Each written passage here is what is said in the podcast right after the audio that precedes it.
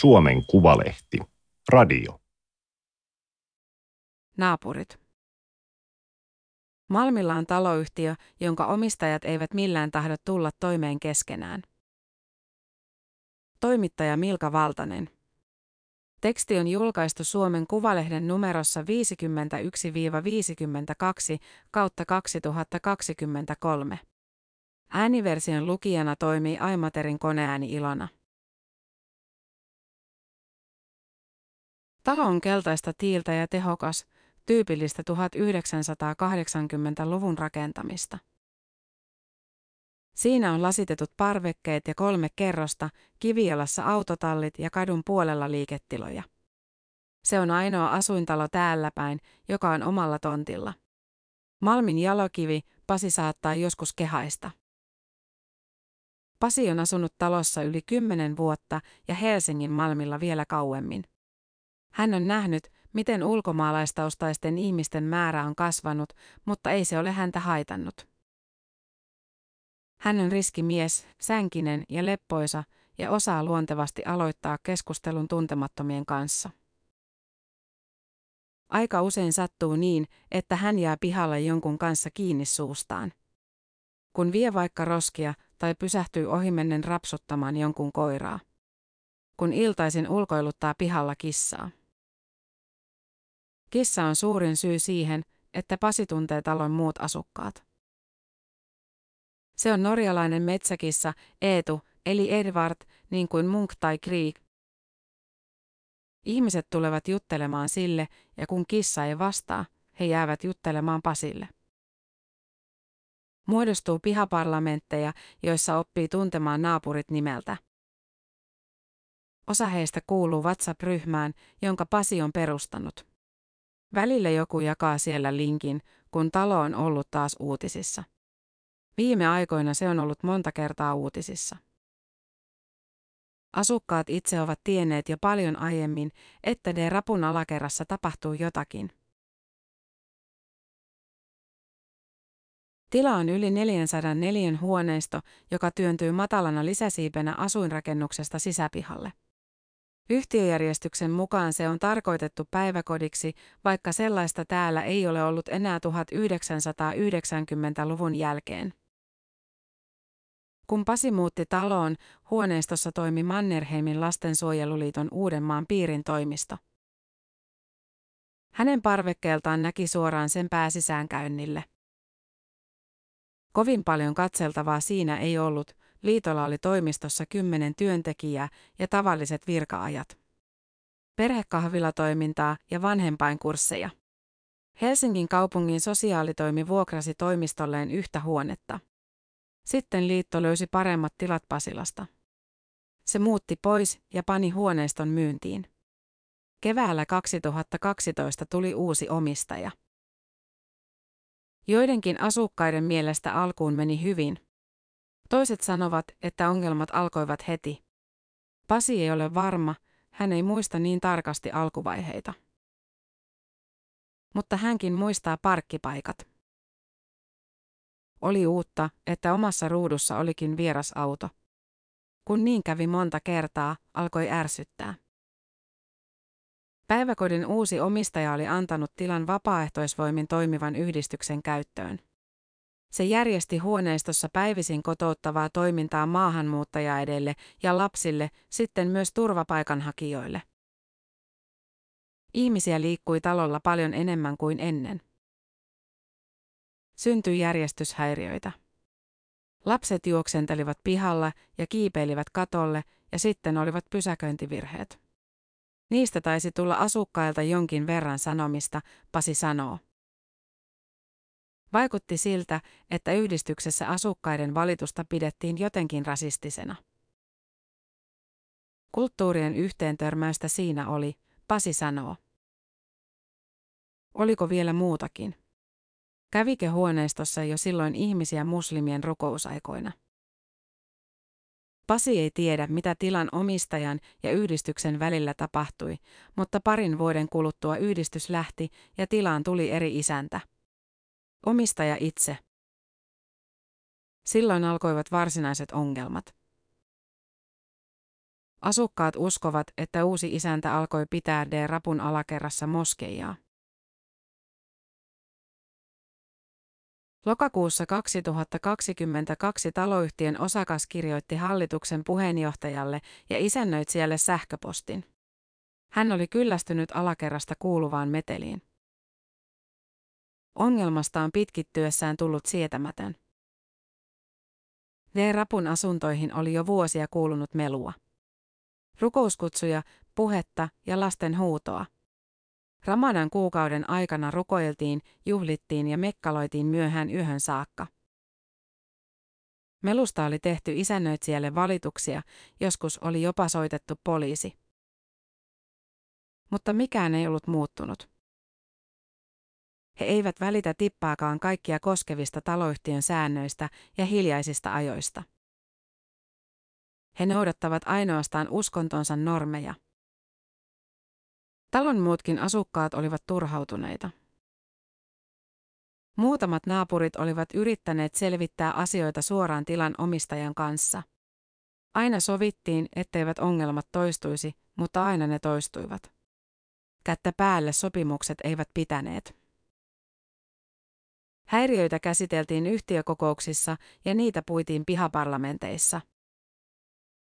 Puhuttiin, että D-rapun alakerrassa saattoi olla lähemmäs parisataa ihmistä kerrallaan. Jos piti ikkunaa auki, kadulta kuului miesporukoiden äänekästä puhetta. Roskat oli lajiteltu väärin, muovia löytyi pahvien seasta ja biojätteestä. Jotkut uskoivat nähneensä, että huoneistossa oli järjestetty hautajaiset. Muutamat olivat huomanneet, että joku piti siellä öisin valoja. Osa asukkaista tunsi olonsa turvattomaksi. Osa pelkäsi asuntojen arvon alenemista. Taloyhtiön osakas kirjoitti siitäkin sähköpostissaan. Jos haluaisin myydä asunnon, se ei menisi kaupan, koska minun on kerrottava totuus alakerran toiminnasta. On todella suuri virhe, että taloyhtiö on alun perin myynyt tilan yhteisölle. Myöhemmin lokakuussa hän teki asiasta ilmoituksen kaupungin rakennusvalvonnalle. Hän pyysi, että virkamiehet ryhtyisivät tarvittaviin toimiin meluhaitan poistamiseksi. Ja samalla kyseisen tilan käyttäminen saatetaan vastaamaan rakennusluvan ja yhtiöjärjestyksen mukaista käyttötarkoitusta. Syyskuussa kaksituhattakaksikymmentäkolme naapuruston WhatsApp-ryhmässä jaettiin Iltasanomien uutinen, helsinkiläisestä päiväkodista paljastui saudirahalla pyörivä moskeija. Jutussa kerrottiin, että Malmilla sijaitsevan taloyhtiön kerhotilassa harjoitettiin uskonnollista toimintaa. Helsingin kaupungin rakennuslakimies oli jo kesällä kehottanut tilan omistajaa lopettamaan yhtiöjärjestyksen vastaisen toiminnan. Omistaja, Pohjoismaiden säätiö S R, oli vastannut kaupungille, ettei se ollut uskonnollinen yhdyskunta. Tilaa käytettiin vapaa-ajan toiminnan järjestämiseen lapsille. Jutussa kuitenkin kuvailtiin, miten perjantain rukoushetken päättymisen jälkeen päiväkodista lähti kymmeniä aikuisia miehiä. Säätiön puheenjohtajaa, Aladin Maheria, haastateltiin.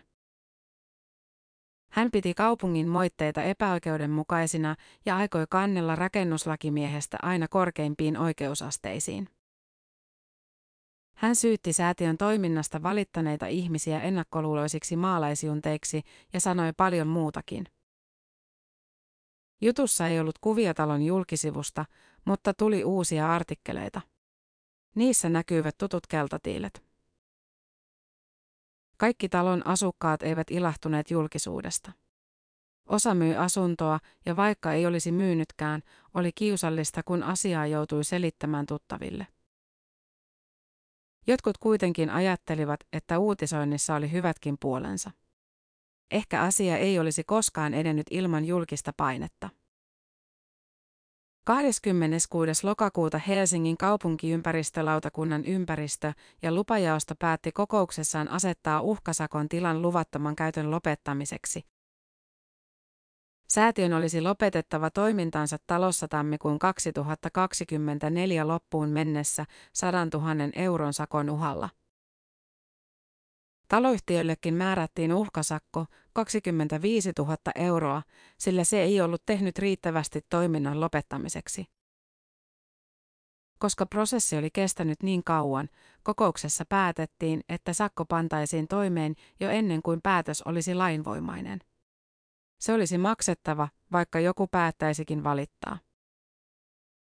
Maankäyttö- ja rakennuslain näkökulmasta asia oli yksinkertainen. Tila oli kaavoitettu päiväkodille. Niin kauan, kun kukaan ei hakenut kaavaan muutosta, ainoa sallittu toiminta siellä oli varhaiskasvatuslain mukainen päiväkotitoiminta. Ovi on auki väliän eteiseen, kengät riisutaan hyllyn seinän viereen. Paksu koko lattiamatto on vihreä ja sitä halkovat vinottain tummat raidat. Se jatkuu huoneesta toiseen ja käytävälle, jolle on pystytetty pieni pomppulinna, jossa riekkuu lapsia. Heitä juoksee kaikkialla, pieniä tyttöjä ja poikia. Oikealla on ovi kokoushuoneeseen, jossa on pitkä pöytä. Sen ääressä istuu puheenjohtaja. Aladin Maher ei ole isokokoinen mies, mutta hänellä on olemus, joka täyttää huoneen. Hän on vihainen siitä, miten häntä on kohdeltu. Ei pelkästään viime aikoina, vaan monta kymmentä vuotta, vaikka hän rakastaa tätä maata, vaikka tämä on hänen maansa, jonka eteen hän on tehnyt niin paljon. Maher oli Suomen ensimmäisiä ulkomailta muuttaneita muslimeja. Hän saapui Helsinkiin lokakuussa tuhatyhdeksänsataaseitsemänkymmentäyksi. Hän oli kaksikymmentäkaksivuotias, hänellä oli tutkinto teatterikoulusta, eikä hän halunnut joutua Egyptin armeijaan. Suomessa oli kekkonen, Helsingissä ei ollut metroa ja muslimiväestö tarkoitti pientä tataariyhteisöä. Maher kävi perjantaisin heidän rukoushuoneellaan Uudenmaankadun ja Fredrikinkadun kulmassa. Suurissa Länsi-Euroopan maissa muslimiyhteisöt olivat jo merkittävästi suurempia. Sodan jälkeiseen jälleenrakennukseen oli houkuteltu vierastyövoimaa Britannian Pakistanista, Bangladeshista ja Intiasta, Ranskaan Marokosta ja Algeriasta, Saksaan Turkista. Suomeen ei ollut houkuteltu ketään, täältä oli lähdetty vierastyövoimaksi itse. Vasta vuonna tuhatyhdeksänsataaseitsemänkymmentäyksi suunta muuttui. Ensimmäistä kertaa sodan päättymisen jälkeen Suomeen muutti enemmän ihmisiä kuin lähti pois. Vähitellen ulkomaalaistaustainen väestö, myös muslimimaista, alkoi kasvaa. Pakolaisuus toi ihmisiä sieltä, missä sodittiin. Entisen Jugoslavian alueelta, Somaliasta, Irakista, Marokosta. tuhatyhdeksänsataakahdeksankymmentäluvun lopussa Suomessa oli jo muutama tuhat muslimia ja Aladin Maherista oli tullut liikemies. Hänellä oli vähittäis- ja tukkuliike, käännösfirma ja Helsingin Vaasankadulla egyptiläinen kauppa nimeltä Nefer Nefer. Niiden kautta Suomeen saapuneet muslimit löysivät hänet ja hän auttoi heitä. Järjesti oleskelulupia, auttoi viranomaisten kanssa, verkostoitui. Järjesti maahan imaami Walid Hammudin ja monia muitakin. Suomen muslimiyhteisö kasvoi ja heräsi uudenlaisia kysymyksiä. Miten seuraavat sukupolvet kasvaisivat Suomessa islamiin? Missä he voisivat rukoilla? Minne heidät haudattaisiin, kun heitä alkaisi kuolla? Vuonna tuhatyhdeksänsataakahdeksankymmentäseitsemän uudet muslimit perustivat Suomeen ensimmäisen islamilaisen yhteisön, jonka jäseneksi pääsi muitakin kuin tataareja, Suomen islamilaisen yhdyskunnan. Se aikoi kerätä raha-avustuksia Suomen valtiolta ja muslimeilta eri puolilta maailmaa. Hautausmaahan, kouluun ja moskeijaan. Yksi perustajista oli egyptiläissyntyinen toimitusjohtaja Maher, kuten kerrottiin vuonna tuhatyhdeksänsataayhdeksänkymmentäkolme Helsingin Sanomien jutussa. Maher oli harras uskovainen. Hän oli tehnyt pyhiinvaelluksen Mekkaan. Aladin Maher oli käynyt katsomassa paikkaa muutaman kerran. Sijainti oli hyvä ja tila sopivan kokoinen. Paljon sopivampi kuin se, joka Pohjoismaiden säätiöllä oli ollut Oulussa. Siellä oli pitänyt ahtautua alle sata neliön asuintalon kolmanteen kerrokseen. Maher oli perustanut Pohjoismaiden säätiön viiden saudiarabialaisen miehen kanssa vuonna kaksituhattakuusi. Säätiön tehtävä oli islamin uskoa koskevan tiedon jakaminen, islamin uskon mukaisen opetuksen järjestäminen sekä islamin uskoon liittyvän tutkimustoiminnan harjoittaminen. Nyt, vuonna kaksituhattakaksitoista, hän etsi paikkaa Helsingistä. Hän halusi perustaa keskuksen muslimeille. Maherilla oli toinenkin säätiö, Suomen Islamkeskussäätiö. Sen hän oli perustanut jo tuhatyhdeksänsataayhdeksänkymmentäluvulla jouduttuaan riitoihin Suomen islamilaisen yhdyskunnan kanssa ja hankkinut tilan Iso-Robertinkadulta. Mutta sen ongelma oli, ettei lähellä ollut parkkipaikkoja. Nyt Malmilla oli myynnissä yli neljäsataa neliötä ja oma sisäänkäynti. Maher kävi yhdessä ystävänsä, imaami Walid Hammudin kanssa katsomassa sitä. Voisiko tässä olla heidän paikkansa? Voisi. Jos Jumala suo, se olisi heidän. Asia oli kuitenkin pohdittava tarkkaan. Näissä asioissa tuli herkästi hankaluuksia, Maherilla oli siitä kokemusta. Sitten ystävä Saudi-Arabiasta teki avokätisen lahjoituksen neljäsataatuhatta euroa, niin Maher on kertonut myöhemmin. Kauppojen jälkeen summasta jäi ylikin. Toimittajat ovat käyneet Malmilla tapaamassa Maheria. Sitten he ovat lähteneet ja kirjoittaneet juttuja laittomasta salamoskeijasta, kohumoskeijasta. Ovat kirjoittaneet epäasiallisia juttuja, Maher sanoo. Ihan roskaa. Syyskuun kaksituhattakaksikymmentäkolme lopussa Iltasanomat kertoi, että Malmilla toimiva imaami Hammud oli opettanut islamia Helsingin lukioissa ilman muodollista pätevyyttä. Hänen opetuksensa vaikuttivat edustavan vanhoillista uskontulkintaa, jota tutkijat kutsuvat salafismiksi. Salafismiin luetaan myös vahabismi, fundamentalistisen Saudi-Arabian hallintoa tukeva uskontulkinta. Saudi-Arabian tiedetään levittäneen tulkintaa Euroopassa rukouspaikkojen avokätisellä rahoituksella. Lisäksi Hammud esiintyi maailmalla Suomen muftina, edusti Suomen muslimiyhteisöä, vaikkei kukaan ollut antanut hänelle tällaista korkeaa arvonimeä. Maheria ärsyttää, että Iltalehden jutussa häntä itseään tituleerattiin ensin vahingossa imaamiksi, vaikkei hän ole uskonoppinut, vaan säätiön puheenjohtaja. Vanhemmatkin jutut ärsyttävät. Se, kun vuonna kaksituhattayhdeksäntoista Iltasanomat kirjoitti. Oulun moskeijalla ja sen imaamilla Abdul Mannanilla tiiviit yhteydet Saudi-Arabiaan. Abdul Mannan on Pohjoismaiden säätiön hallituksessa ja säätiö omistaa Oulun islamilaisen rukoushuoneen tilan. Vuonna kaksituhattakahdeksantoista tapahtunut Oulun seksuaalirikosvyyhti on yhdistetty Oulun moskeijaan. Tämä Oulun juttu. Abdul Mannan on hieno ihminen. Naimisissa lapset. They try to destroy his life, Maher sanoo. Ja se, että tämä Pohjoismaiden säätiön tila malmilaisessa kerrostalossa olisi moskeija. Ensimmäinen ongelma on, että tiedotusvälineissä käytetään jatkuvasti väärää sanaa. Oikea sana islamilaiselle rukoushuoneelle on arabiankielinen. Se on masiin.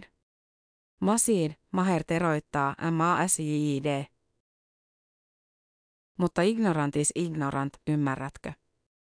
Monet ihmiset eivät tajua mistään mitään. Ja toiseksi. Koko homma on keksitty.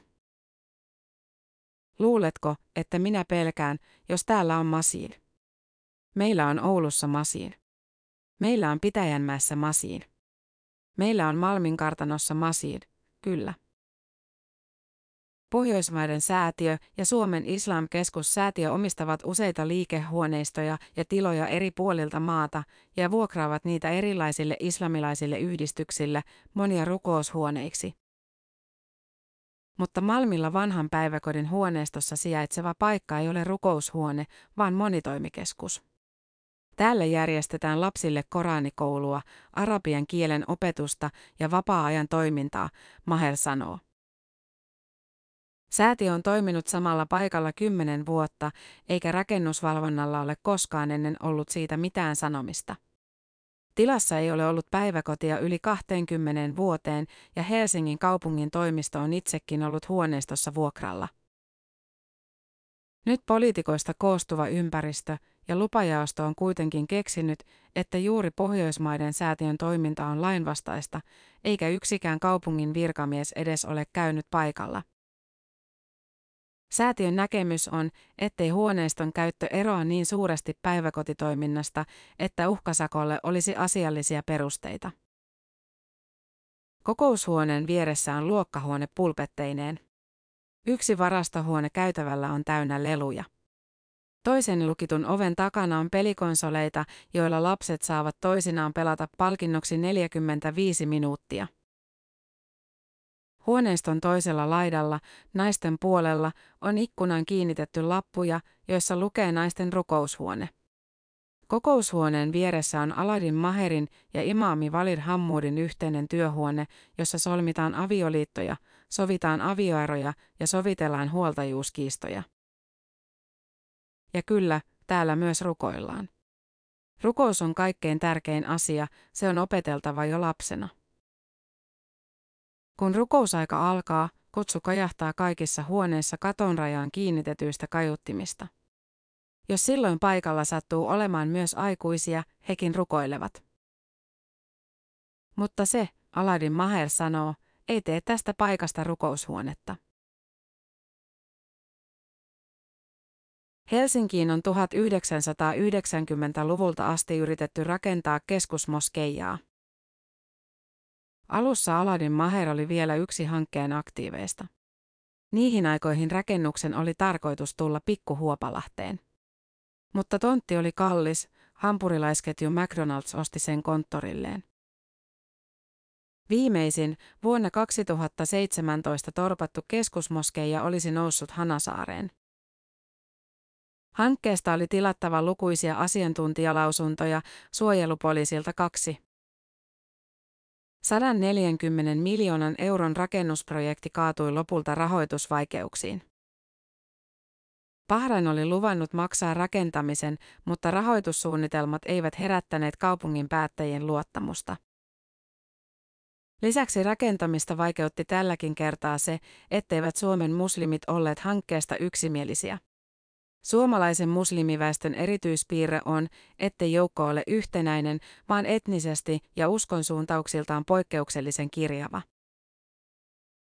Vuoden kaksituhattakaksikymmentäkolme lopulla Suomessa oli viisikymmentäkahdeksan rekisteröityä islamilaista uskonnollista järjestöä ja yli sata islamiin liittyvää yhdistystä tai säätiötä. Muslimit rukoilevat yhä autotalleissa, liikehuoneistoissa ja kellareissa. Aladin Maherin säätiöt ovat yrittäneet ostaa tyhjiä kirkkoja, joista seurakunnat ovat luopumassa. Että olisi kunnon masjid, virallinen rukouspaikka. Sellainen, joka ei sijaitsisi kenenkään asunnon alapuolella. Mutta seurakunnat eivät ole myyneet, aina on ollut jokin este. Maher uskoo, että viranomaiset vaikeuttavat tahallaan hänen asioitaan. Hän sanoo riitautuneensa suojelupoliisin kanssa tuhatyhdeksänsataayhdeksänkymmentäluvulla, koska ei pitänyt pääministeri Paavo Lipposesta. Hän sanoo, että sen jälkeen alkoi ilmaantua hankaluuksia. Islamilaisen hautausmaan ja masjidin perustamisen, ulosoton, ulkomaalaisviraston, kaiken kanssa. Hänen säätiöidensä pankkitilejä on lakkautettu, hänen ystäviensä viisumeita on evätty, hänellä on siitä tositteet. Käräjäoikeuden asiakirjoista ilmenee, että suojelupoliisin virkamies todella on pitänyt yhteyttä Maherin vuosina tuhatyhdeksänsataayhdeksänkymmentäseitsemän–tuhatyhdeksänsataayhdeksänkymmentäyhdeksän. Miehen työ liittyy uskonnollisten yhdyskuntien seurantaan. Salaliittoteoriaansa, sitä että suojelupoliisi vainoaa häntä, Maher ei kuitenkaan pysty todistamaan. Häntä se ei haittaa, sillä hän tietää. On varma, että suojelupoliisi on Malmin ongelmienkin takana. Ne ovat varmasti perässäni kuolemaan saakka. Mä vain kestän, alhamdulillah, koska Jumala auttaa minua. Taistelen samalla tavalla kuin Hamas, samalla periaatteella. Jokin kesä se oli, siitä on nyt jo monta vuotta. Taloyhtiön kokouksessakin oli puhuttu siitä, että joku selvästi asui päiväkodin huoneistossa. Pohjoismaiden säätiö oli ehdottomasti kiistänyt asian. Pasi oli kuitenkin nähnyt ikkunan läpi, että yhdessä huoneessa oli sänkyjä. Ja hän oli nähnyt, että joku avasi tai sulki huoneen ikkunan yöllä. Hän on yöihmisiä, valvoo kun muut nukkuvat. Hän ulkoilutti Eetua, kissaa. Jos kukaan ei kerran nukkunut huoneessa, ketään ei varmaan häiritsisi, jos joku koputtaisi yöllä ikkunaan. Ja jos se häiritsisi, se todistaisi, että sisällä yövyttiin. Huoneisto oli pimeä. Pasi koputti peltiseen ikkunalautaan. Hän kävi tekemässä niin parinkin kertaan. Koskaan kukaan ei sytyttänyt sisällä valoja.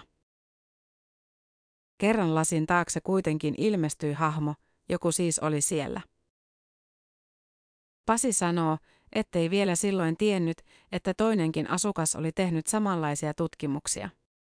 Naapuri samasta rapusta oli hänkin käynyt koputtamassa yöllä huoneiston ikkunaa. Se selvisi Pasille vasta poliisiasemalla.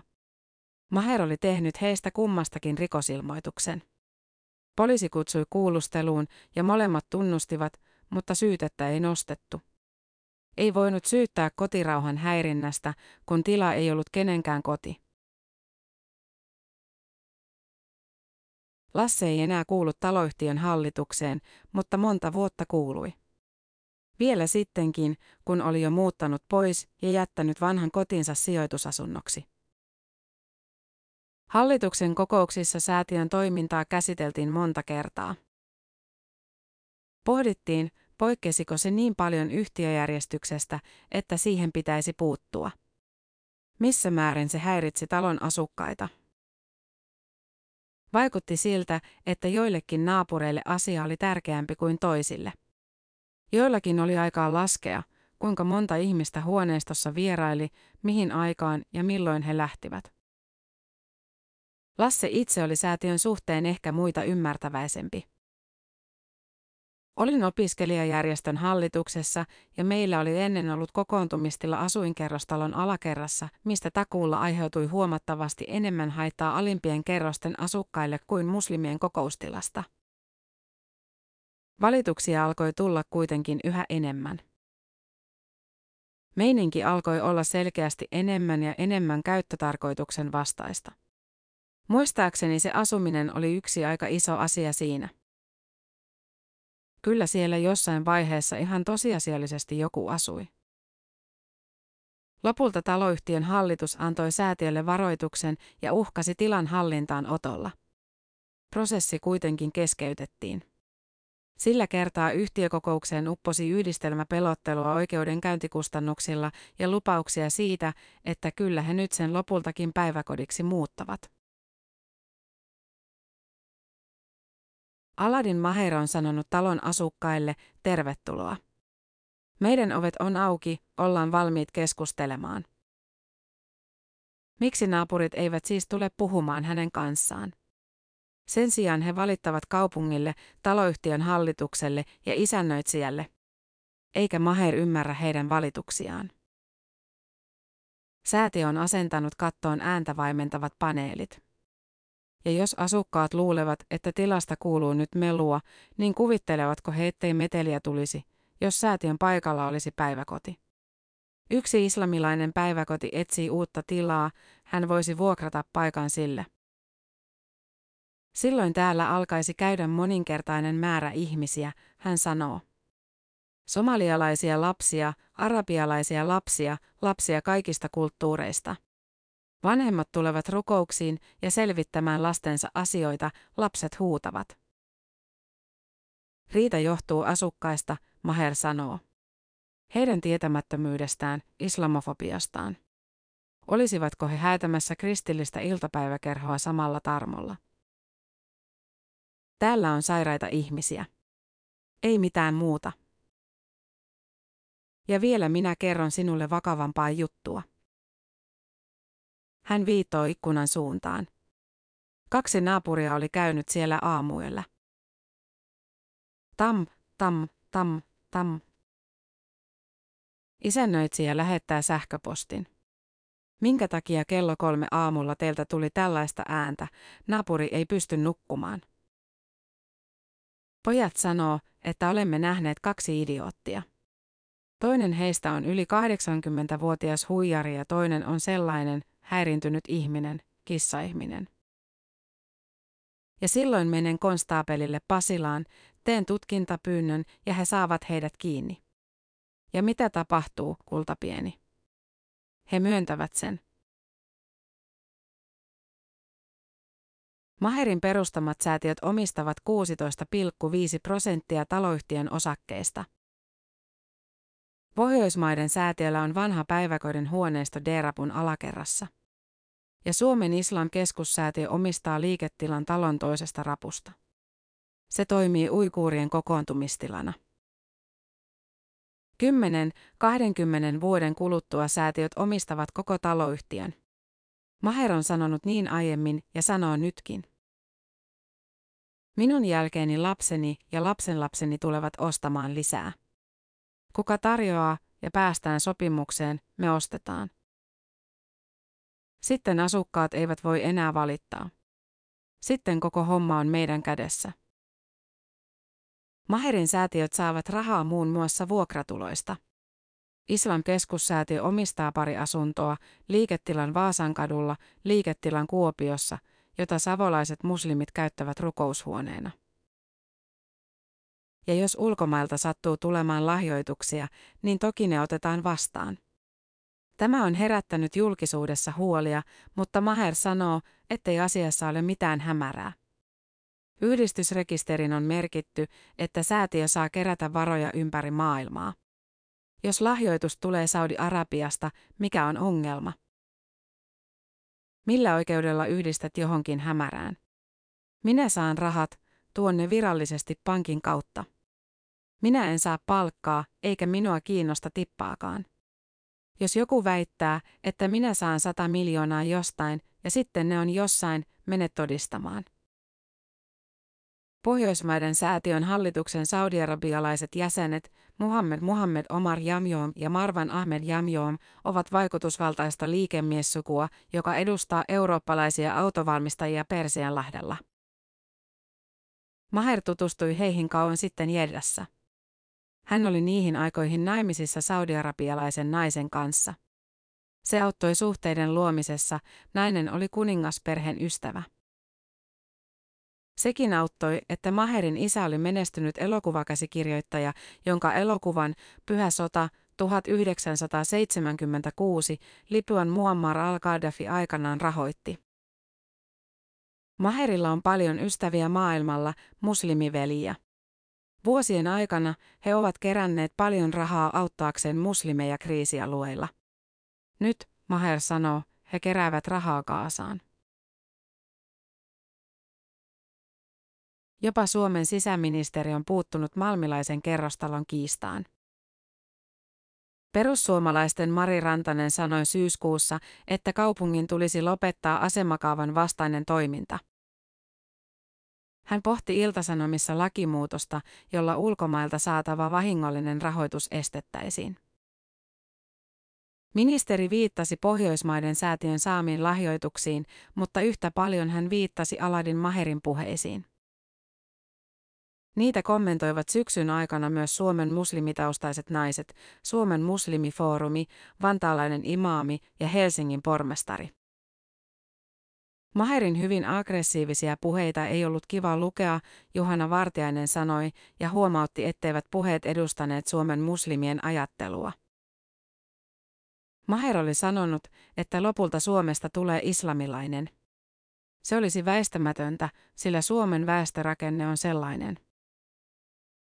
Tällä vaan mies miehen kanssa, nainen naisen kanssa. Kohta suomalaiset kaksi miljoonaa, Maher oli sanonut Iltasanomien haastattelussa. Mutta islamin laki, ei. Sitten muslimit kohta kymmenen miljoonaa. Seksuaalivähemmistöjen asema Suomessa tosiaankin kiinnostaa Maheria. Kun hänen kanssaan keskustelee, teema nousee esiin monta kertaa. Hän sanoo, että tosiasiassa homoseksuaalisuus on rikos. Että hän kannattaa ja tukee Päivi Räsästä, sillä homoseksuaalisuus aiheuttaa sairauksia, on ihmisen oma valinta, on vaarallista lapsille ja on yksiselitteisen kiellettyä sekä Koranissa että Raamatussa. Hän sanoo senkin, että islamilaisen oikeuden mukaan miehen pitäisi saada ottaa monta vaimoa. Ymmärtääkö Maher, että tällaisten asioiden sanominen ei välttämättä miellytä suomalaisia? Että hänen puheensa voivat herättää vihaa ja pelkoa. Jokaisella on oikeus omiin ajatuksiinsa, hän sanoo. Hänellä on oma logiikkansa, joka on loogisempi ja parempi kuin niiden, jotka ajattelevat toisin kuin hän. Kun Jeesus tuli meille, monet oli häntä vastaan. Ja Mooses, sama juttu. Ja Abraham, sama juttu. Eli eihän se, että miljoona ihmistä ovat jotain mieltä tarkoita, että he olisivat oikeassa. Torstaina kuudestoista marraskuuta kaksituhattakaksikymmentäkolme taloyhtiössä järjestettiin ylimääräinen yhtiökokous. Asialistalla oli vain yksi asia, päiväkotitilan hallintaan otto. Hallitus esitti tilan ottamista taloyhtiön hallintaan korkeintaan kolmeksi vuodeksi. Perusteena oli tilan yhtiöjärjestyksen vastainen käyttö ja vaikka sitä ei kokouskutsussa sanottu, kaupungin yhtiölle asettama uhkasakko. Pasi oli reissussa. Hän kuunteli kokousta puhelimen kautta. Ironista kyllä, seisoi Gibraltarilla suuren islamilaisen rukoushuoneen edustalla. Lasse oli paikalla. Aladin Maher osallistui kokoukseen asiamiehensä kanssa. Hallintaanoton puolesta äänestivät lähes kaikki, pelkän autotallin omistavatkin. Vain Maherin säätiöt äänestivät vastaan. Yhtiökokouksen päätöksellä Pohjoismaiden säätiön olisi lähdettävä Derabun alakerrasta kahdeksastoista joulukuuta. Säätiö on valittanut Helsingin kaupungin uhkasakosta hallinto-oikeuteen. Se aikoo riitauttaa myös yhtiökokouksen päätöksen. Se tarkoittaa, ettei taloyhtiön päätöstä voi panna toimeen ennen kuin käräjäoikeus on ratkaissut asian. Se voi viedä vuosia. Maher uhkaa, etteivät he lähde, mutta myöntää, ettei ole siitä aivan varma. Se riippuu siitä, päättävätkö muslimiveljet maailmalla auttaa häntä. Juttua varten on haastateltu islamilaisen teologian yliopiston lehtoria Teemu Pauhaa ja Lähi-idän tutkimuksen yliopiston lehtoria Marko Juntusta, talon asukkaita sekä Helsingin kaupungin rakennusvalvontaa. Lähteenä on käytetty myös Tuomas Martikaisen, Tuula Sakaranahan ja Marko Juntusen kirjaa Islam Suomessa ja Teemu Pauhan ja Johanna Konttorin kirjaa Suomalaiset muslimit. Tämä oli Suomen Kuvalehden juttu, naapurit. Ääniversion lukijana toimi iMaterin koneääni Ilona. Tilaa Suomen Kuvalehti osoitteesta suomenkuvalehti piste fi kautta tilaa.